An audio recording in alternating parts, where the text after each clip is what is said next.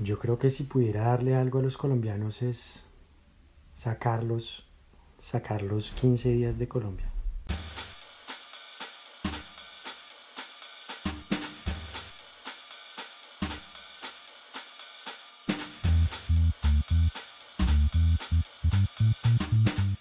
Bienvenidos a Rumbos, un podcast en el que les contaremos historias de personas que, aunque siguiendo distintos caminos, todos llegaron al mismo punto: la construcción de un mejor país. Con esto buscamos demostrarles que hay mil maneras distintas de generar impacto. Nosotros somos Juan Diego y Agustín, los amigos convencidos de que contando las historias de personas que han sobresalido en sus diferentes campos, podemos inspirarlos y producir un cambio de mentalidad que resulte en la mejor versión de Colombia. Nuestro invitado de hoy es Gabriel Sierra, un joven artista colombiano residente en París que se encuentra en una búsqueda constante de la identidad latinoamericana. En este episodio hablaremos sobre arte, cultura y aquellas cosas que nos definen como colombianos. Bienvenidos.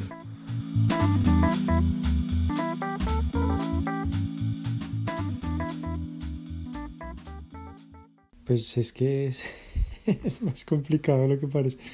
Yo diría que es, bueno, en mi trabajo la creatividad. La creatividad es la cualidad que yo pienso que me ha ayudado a, a crear una imagen diferente de lo que la gente piensa en general de Colombia. Cada persona, según sus cualidades, genera distintos tipos de impacto. En el caso de Gabriel, su creatividad lo ha llevado a reinventar la imagen que se tiene de Colombia. Pero bueno, todas las historias tienen un comienzo. Gabriel nació en una familia muy numerosa, lo que lo llevó a desarrollar muchas cualidades a una temprana edad, como lo fueron la curiosidad y la independencia. Bueno, no, yo vengo de una familia bastante atípica, creo, porque es una familia muy numerosa. Entonces, eso yo creo que me marcó principalmente en el sentido en el que, paradoxalmente, uno viviendo con mucha gente crea una gran capacidad de independencia. Entonces, eso fue algo que me marcó en el sentido en el que, por ejemplo, irme para, bueno, atravesar el océano, irme a vivir a Europa, fue más fácil de lo que la gente pensaría. Finalmente no, no fue tan complicado porque aun cuando soy muy apegado a la familia con la que crecí, siempre fuimos muy independientes. Y bueno, no, rodeado de muchísima gente, lo cual me hizo como que lo que despertó una gran curiosidad, curiosidad por el otro y curiosidad por uno mismo, como que cuando uno está muy rodeado, hace que uno aprenda cosas de campos muy distintos, de gente que está en edades muy distintas. Por ejemplo, no sé, un hijo único va a estar pensando en él, en él, en él, porque no está confrontado a nadie. En cambio, cuando uno tiene once personas alrededor, en once edades muy distintas, hace que, que simplemente eso es como que un catalizador de madurez. Creo que en realidad tenía un perfil bastante normal, diría yo, si no es el hecho de que me gustaba mucho el estudio. Aprender para mí siempre ha sido un real placer. Entonces, desde muy joven, de verdad como que le sacaba mucho gusto al estudio, inclusive en el colegio. O sea, la gente detesta el colegio, a mí el colegio me pareció maravilloso y aprendía y me iba muy bien. Y como que siempre tenía una sed de conocimiento. Y bueno, ya después la parte cultural, como empecé a meterme en el arte, fue muy progresivo. En realidad creo que todo en la vida pasa por encuentros, como que uno de repente se cruza en el camino con una persona que le muestra algo que uno no hubiera ido a buscar naturalmente, y son puertas que se empiezan a abrir. Y no, no yo personalmente no creo mucho en el talento, no creo que uno nazca con una predisposición, con una facilidad para hacer las cosas, pero sí creo que uno puede tener una sensibilidad. Como que no sé, hay gente que simplemente está más abierta a la música. Es un lenguaje que le habla más. Y bueno, a mí el arte en general siempre me atrajo. En realidad al principio me atraía todo. O sea, practiqué un poco de música, estuve en cosas de teatro en el colegio como absolutamente todo el mundo. Y simplemente era algo que me, como que me intrigaba demasiado. Como dice Gabriel, cada uno de nosotros nacemos con cierta sensibilidad hacia distintas áreas. Es muy importante dejarnos guiar por esto a la hora de escoger lo que queremos hacer en la vida, para así no perder el sentido y encontrar nuestro propio rumbo. Terminé mi colegio como todo el mundo, y cuando llegó la parte de la universidad dije, bueno, obviamente en mi casa, ¿cómo va a estudiar arte? No sea bruto, no, eso no sirve para nada. ¿Usted qué quiere hacer de su vida? se va a morir de hambre. No, no, no, olvídese, eso no sirve.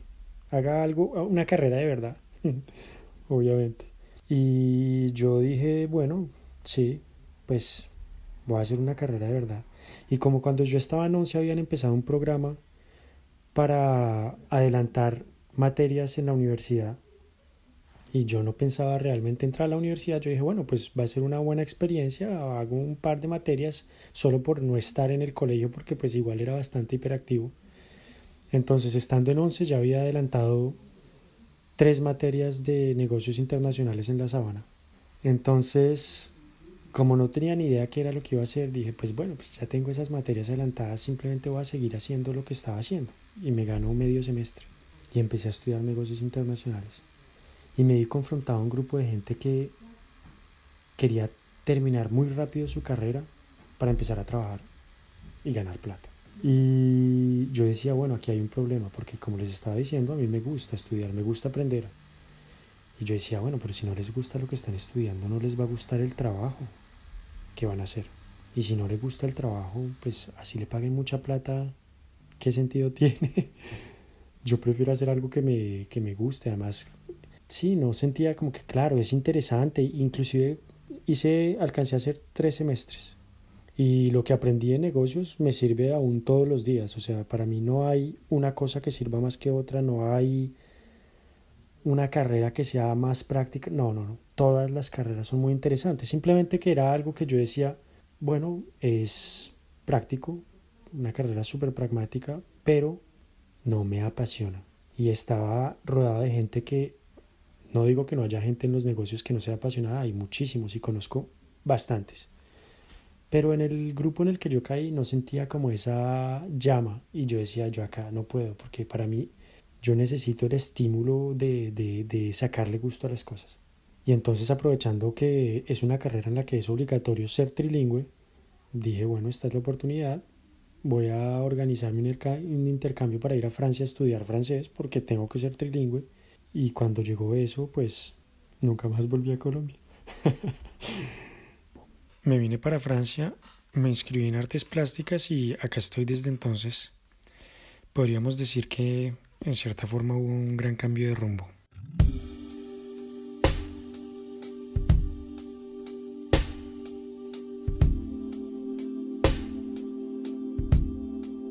Como podemos ver, y a pesar de lo que muchos solemos pensar, no hay conocimiento inútil. Y siempre, por diferente que sean los conocimientos, uno les termina sacando provecho. Por otro lado, cuando no nos sentimos contentos con lo que hacemos, es importante tener la valentía para, como dijo Gabriel, cambiar de rumbo.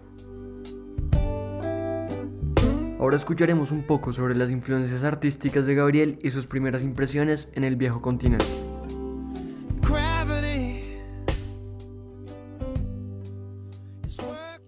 Yo me venía ya de Colombia con ciertas influencias artísticas, pocas pero cosas que me han marcado profundamente.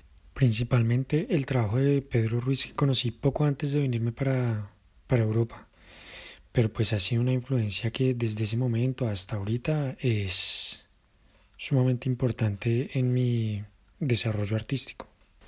Y cuando llegué a Estrasburgo, pues finalmente lo que más me marcó fue el arte alsaciano.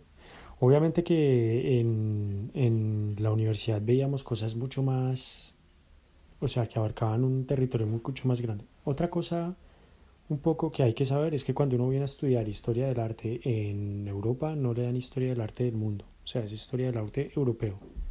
Estás cien por ciento concentrado en Europa. Me marcó muchísimo la ciudad. Es una ciudad espectacular que tiene vestigios de la Edad Media impecables, que tiene también renacimiento, pero un renacimiento germánico o del norte de Europa, con ciertas cosas muy típicas. El Art Nouveau de Estrasburgo es increíble y sobre todo una de las cosas que más me marcó de Estrasburgo es un artista que se llama Tommy Ungerer, con el cual, bueno, que tuve la suerte de conocer, que murió hace poco y que fue un gran descubrimiento, más que todo como persona y como forma de vivir el arte, que, que a través su, su trabajo es increíble, pero más que más allá de su trabajo, como toda la concepción que tenía alrededor de su trabajo. Pero bueno, entrando en materia, ¿alguna vez se han preguntado qué es ser latinoamericano? O aún más, ¿qué es ser colombiano? Pues Gabriel ha tratado de responder esta pregunta con su obra. Bueno, precisamente. O sea, yo trabajo mucho alrededor del mestizaje y es porque creo que, que es algo que pues, me, me, me fascina, como todo lo que una cultura puede aportarle a otra, pero también es increíble todos los daños que puede generar cuando no es asumido, no es bien canalizado, cuando, cuando hay un desequilibrio entre los diferentes pueblos que se están confrontando. Entonces, en primer lugar, obviamente yo llego a Europa por una curiosidad, no sé, siento que cuando uno nace y crece en Colombia, pero me atrevería a decir Latinoamérica, por lo menos en el, los círculos sociales en los que yo me movía, hay una influencia omnipresente de Europa en absolutamente todo, que inclusive después eso es algo que yo trabajé mucho en mi maestría. De cierta forma el aporte indígena, africano, mestizo, mulato, es muy ocultado. Y pues personalmente yo vivía en Colombia entonces con unas traducciones y una, un modo de vida que es más cercano a, a lo que se ve en Europa. Y entonces como que ese tipo de cosas es lo que lo hacen a uno comenzar a preguntarse, ¿qué es ser colombiano? Y bueno, eso fue una de las cosas que me llevó a irme del país en primer lugar. Pero cuando entonces uno llega acá, y es confrontado a lo que es Europa, a la historia de Europa, a la cultura europea, a todas las tradiciones. En el, yo creo que, o sea, necesité irme de Colombia, no sé, a once mil kilómetros de Colombia para darme cuenta que era absolutamente colombiano y para entender qué era Colombia, para interesarme a lo que tiene Colombia. No sé, como que siento que hay que tomar mucha distancia para ver esas cosas claramente. Y mi estilo hoy en día se focaliza en crear un mestizaje plástico, crear un lenguaje plástico mestizo, pero en el que se respeten los diferentes, las diferentes culturas que están aportando a este mestizaje. Es decir, siento que en Colombia siempre el mestizaje se ha visto como aquí está el componente español o europeo en general, porque también la influencia, por ejemplo, de Francia en Colombia es increíblemente fuerte. Aquí arriba, muy muy arriba, y por allá abajito en la esquina está el indígena, mejor dicho, el indio, el maluco, el yo no sé qué. Eso es lo que ve la gente en Colombia. Y siento que hasta que no asuman la importancia de esa herencia indígena y africana y de todo lo que se junta en nuestra tierra, nunca van a poder salir adelante, o sea, y lo digo inclusive yo personalmente, o sea, hasta que no entienda cómo se entrelazan esas culturas, cómo funciona ese diálogo, cómo llegar a, como a construir juntos en vez de estarse espichando las cabezas para sacarla de uno, nunca vamos a poder avanzar. Entonces mi estilo es, eh, lo que yo siempre me pregunto es, bueno, cómo crear un lenguaje en el que casi que sentar en una mesa todos esos pueblos, todas esas culturas y que cada uno aporte libremente lo que puede aportarle al otro y el, o sea, es enriquecedor a un punto que no podemos imaginarnos. Eso es algo que, por ejemplo, se lleva trabajando en América Latina desde hace bastante tiempo en realidad. Más o menos desde, desde despuesitos de la Primera Guerra Mundial empezó a trabajarse eso. Principalmente en México. México en esa época fue un faro cultural muy grande. Y en esa época, cuando México metía mucho, mucho presupuesto a la cultura, había un ministro que era un, además un intelectual bien importante en México que se llamaba José Vasconcelos. Y él hablaba, bueno, tiene un libro muy conocido, por ejemplo, que se llama La raza cósmica. Y habla exactamente de eso, en el que dice: la riqueza de nuestra tierra no está en lo indígena, no está en lo europeo, no está en lo africano. Está en el hecho de que tenemos absolutamente todo en el mismo lugar. Simplemente hay que saber aprovecharlo. Sombreros volteados, café, flores, ciclismo y fútbol. Al escuchar todas estas palabras es inevitable no pensar en Colombia. Pero, ¿realmente debemos sentirnos identificados con estas palabras? Bueno, eh... Ja.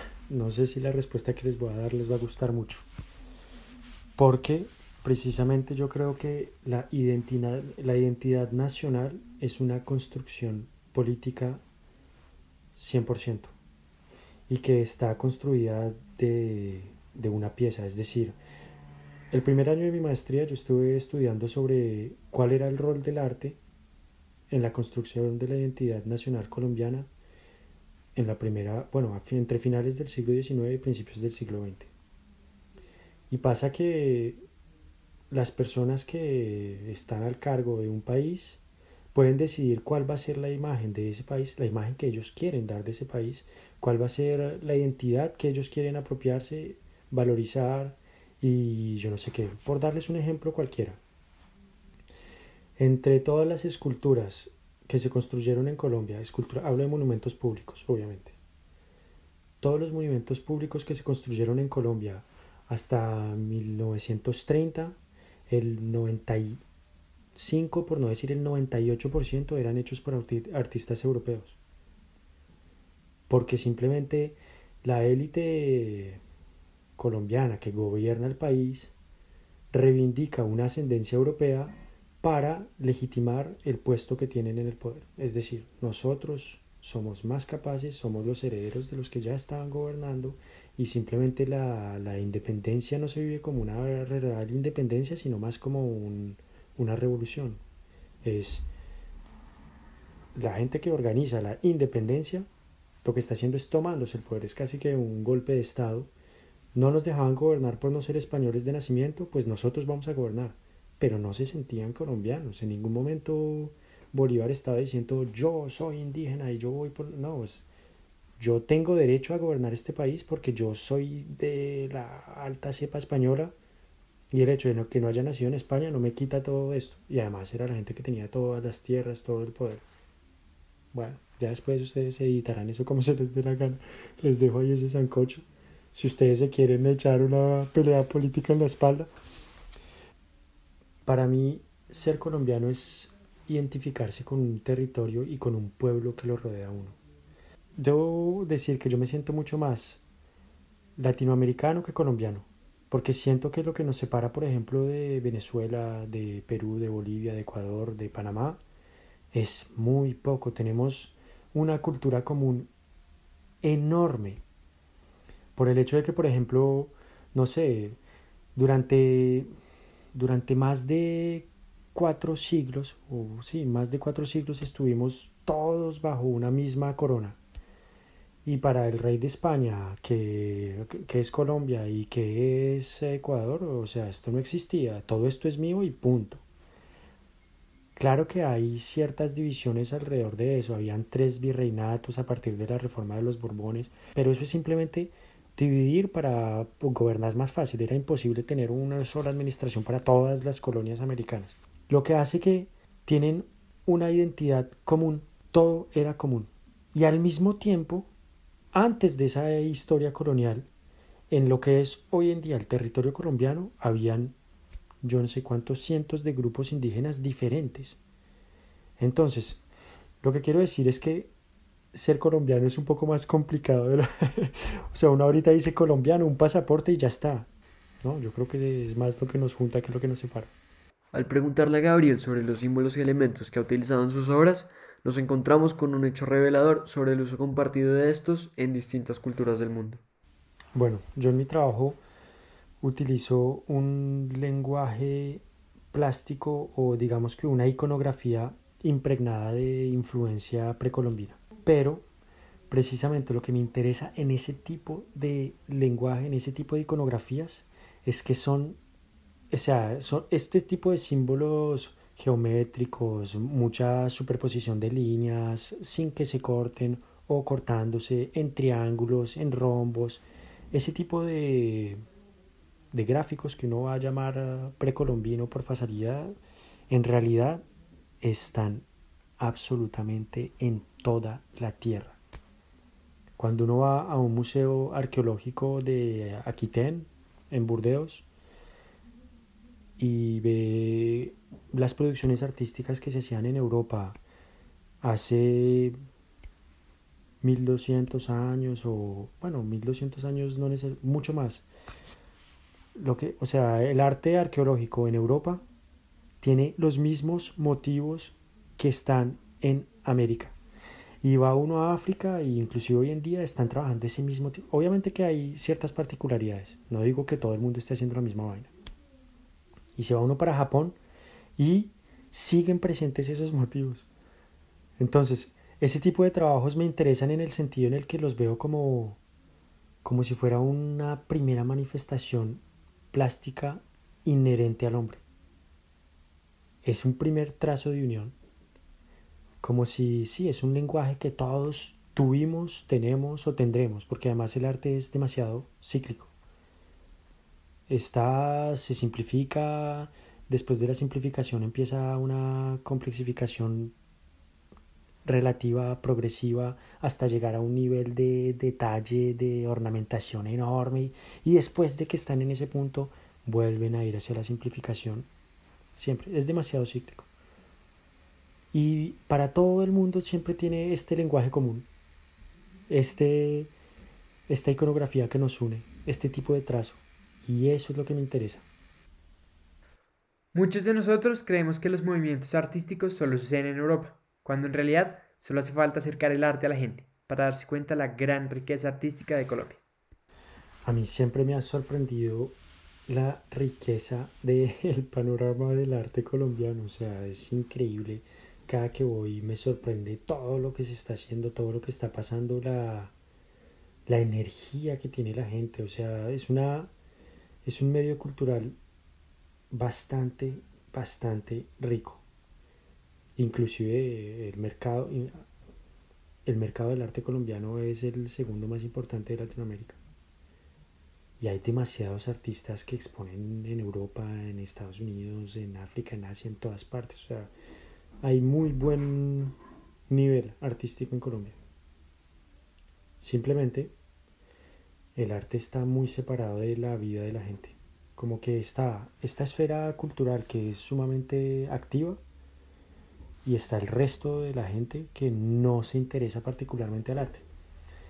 Me parece que lo que sería muy interesante hacer en Colombia es lograr como llegar a todo tipo de población a través del arte, que no se quede como, como una esfera reducida o como una colección elitista o como simplemente un medio así que es muy activo, pero entre ellos, como que un poco encerrado sobre el mismo, sino que empezarlo a abrir, hacer que, no sé, que le dieran un poquito más de, de cabida de, en los programas educativos desde el colegio, a las universidades, todo. A mí me sorprende mucho acá, por ejemplo, bueno, igual es que yo vivo en París y París es particularmente activo a nivel artístico, pero siempre me sorprende ir a un museo y ver a una señora con un coche llevando un niño que, bueno, y el niño se duerme, se duerme, no importa, pero mientras no se duerma está viendo, y eso hace que ese niño, desde que está en un coche, está acostumbrado a frecuentar ese tipo de instituciones. Y hace que poco a poco se le empieza a meter a la cabeza, se le empieza a meter a la cabeza. Yo estaba una vez en una exposición de Sonia Delaunay y es, digamos que muchas formas geométricas cortadas y con colores muy vivos, tan cuadros muy grandes. Y se para un niño de cuatro años y le dice a la mamá, ah, ese cuadro me hace pensar en Mondrian, pero con círculos. Y yo decía, ¿cómo es posible que esa gota que a duras penas, yo, o sea, yo me preguntaba cómo hace para estar parado en esos pies tan chiquiticos y ya esté teniendo ese tipo de análisis tan pertinente respecto a una obra? Pues es muy sencillo, que la mamá, la mamá lo está llevando a museos desde que está chiquitico, porque a la mamá le gusta ver exposiciones y dice, no, pues yo los llevo y compartimos esto en familia. Importantísimo. En vez de estar todos los fines de semana encerrados en un centro comercial, en el mejor de los casos yendo a cine, pues hay otras actividades que se pueden hacer. Así como el estilo caracteriza al artista, la filosofía de vida caracteriza a la persona. Ahora escuchemos un poco sobre la esencia de Gabriel Sierra. Yo siento, no sé, tal vez sea algo muy ridículo, pero yo siento que estoy acá para hacer algo. Siento que tengo, no necesariamente algo que, que va a tocar a mucha gente, no necesariamente algo que va a interesarle a nadie, pero yo sé lo que tengo que hacer. Yo vivo mi trabajo como una, casi que como una vocación. Y siempre he tenido como una batalla con el tiempo. El tiempo es muy limitado y las cosas que quisiera hacer son muchas, entonces como que siempre estoy tratando de aprovechar al máximo el tiempo que tengo para, para hacer el máximo de cosas que pueda hacer. O sea, como que tengo una batalla ahí casada con eso. No sé, siento que la vida es bastante corta y hay que aprovecharla cada minuto. Y aprovecharla no es necesariamente sentarme y trabajar todos los días y encerrarme en mi taller y producir, producir, producir. Porque eso es, no hay nada más estéril que ese tipo de actividad. Aprovecharla es también tomar el tiempo de ir a ver un amigo, tomarse un café, conversar, llamar a sus papás, eh, salir, caminar, mirar lo que está pasando alrededor de uno. Todo eso, todo eso, porque simplemente, no sé, como que todo lo que pasa alrededor de uno es como lo que alimenta la producción personal. Para mí, por ejemplo, el reposo es una parte integral del trabajo. Pero hay que, inclusive, cuando uno está en reposo, mantener la mente abierta. No necesariamente activa, pero abierta, porque uno nunca sabe cuándo le van a llegar las cosas. Por ejemplo, no sé, yo muchas veces cuando estoy bloqueado en algo en el trabajo, lo que más me ayuda es ir a ver a alguien y hablar, explicarle dónde estoy, qué estoy haciendo, por qué, y generalmente es lo que más me sirve, compartir con los demás. Eso como que desbloquea, abre muchas cosas. Siempre me ha guiado es que trato de construir toda mi vida paso a paso, despacio, pero tratando siempre de avanzar. Trabajando, avanzar a través del trabajo, y creo que no hay pasos en falso, y uno puede avanzar en círculos, uno puede, no sé, igual creo que siempre se avanza en espiral, de hecho, no tanto en un círculo sino en una espiral. Uno le está dando la vuelta a un tema y cada vez la vuelta es más grande, cada vez va a abarcar más preguntas, cada vez va a tener más ilusiones, y entre más preguntas tenga, más empieza a agrandar. Para finalizar, y como ya es costumbre, le preguntamos a Gabriel qué regalo le haría a todos los colombianos. Yo creo que si pudiera darle algo a los colombianos es sacar los quince días de Colombia y después volverlos a poner ahí. Darles una mirada desde afuera de lo que tienen. Y de verdad que no sé, sería tan bonito como que la gente pudiera ver las cosas con una mirada nueva, las cosas que uno ve todos los días. Y también eso no es fácil, pero es, es mucho lo que hay para hacer, es mucho lo que tienen alrededor. Y es un país, a mí lo que más me gusta es que tiene un potencial y tiene tantas cosas para hacer. Sería darles la oportunidad de que lo hagan, o sea, igual creo que lo están haciendo y poco a poco, son procesos muy lentos, pero no sé, quizás sí, sacarlos y volverlos a poner. Que vean Colombia por primera vez.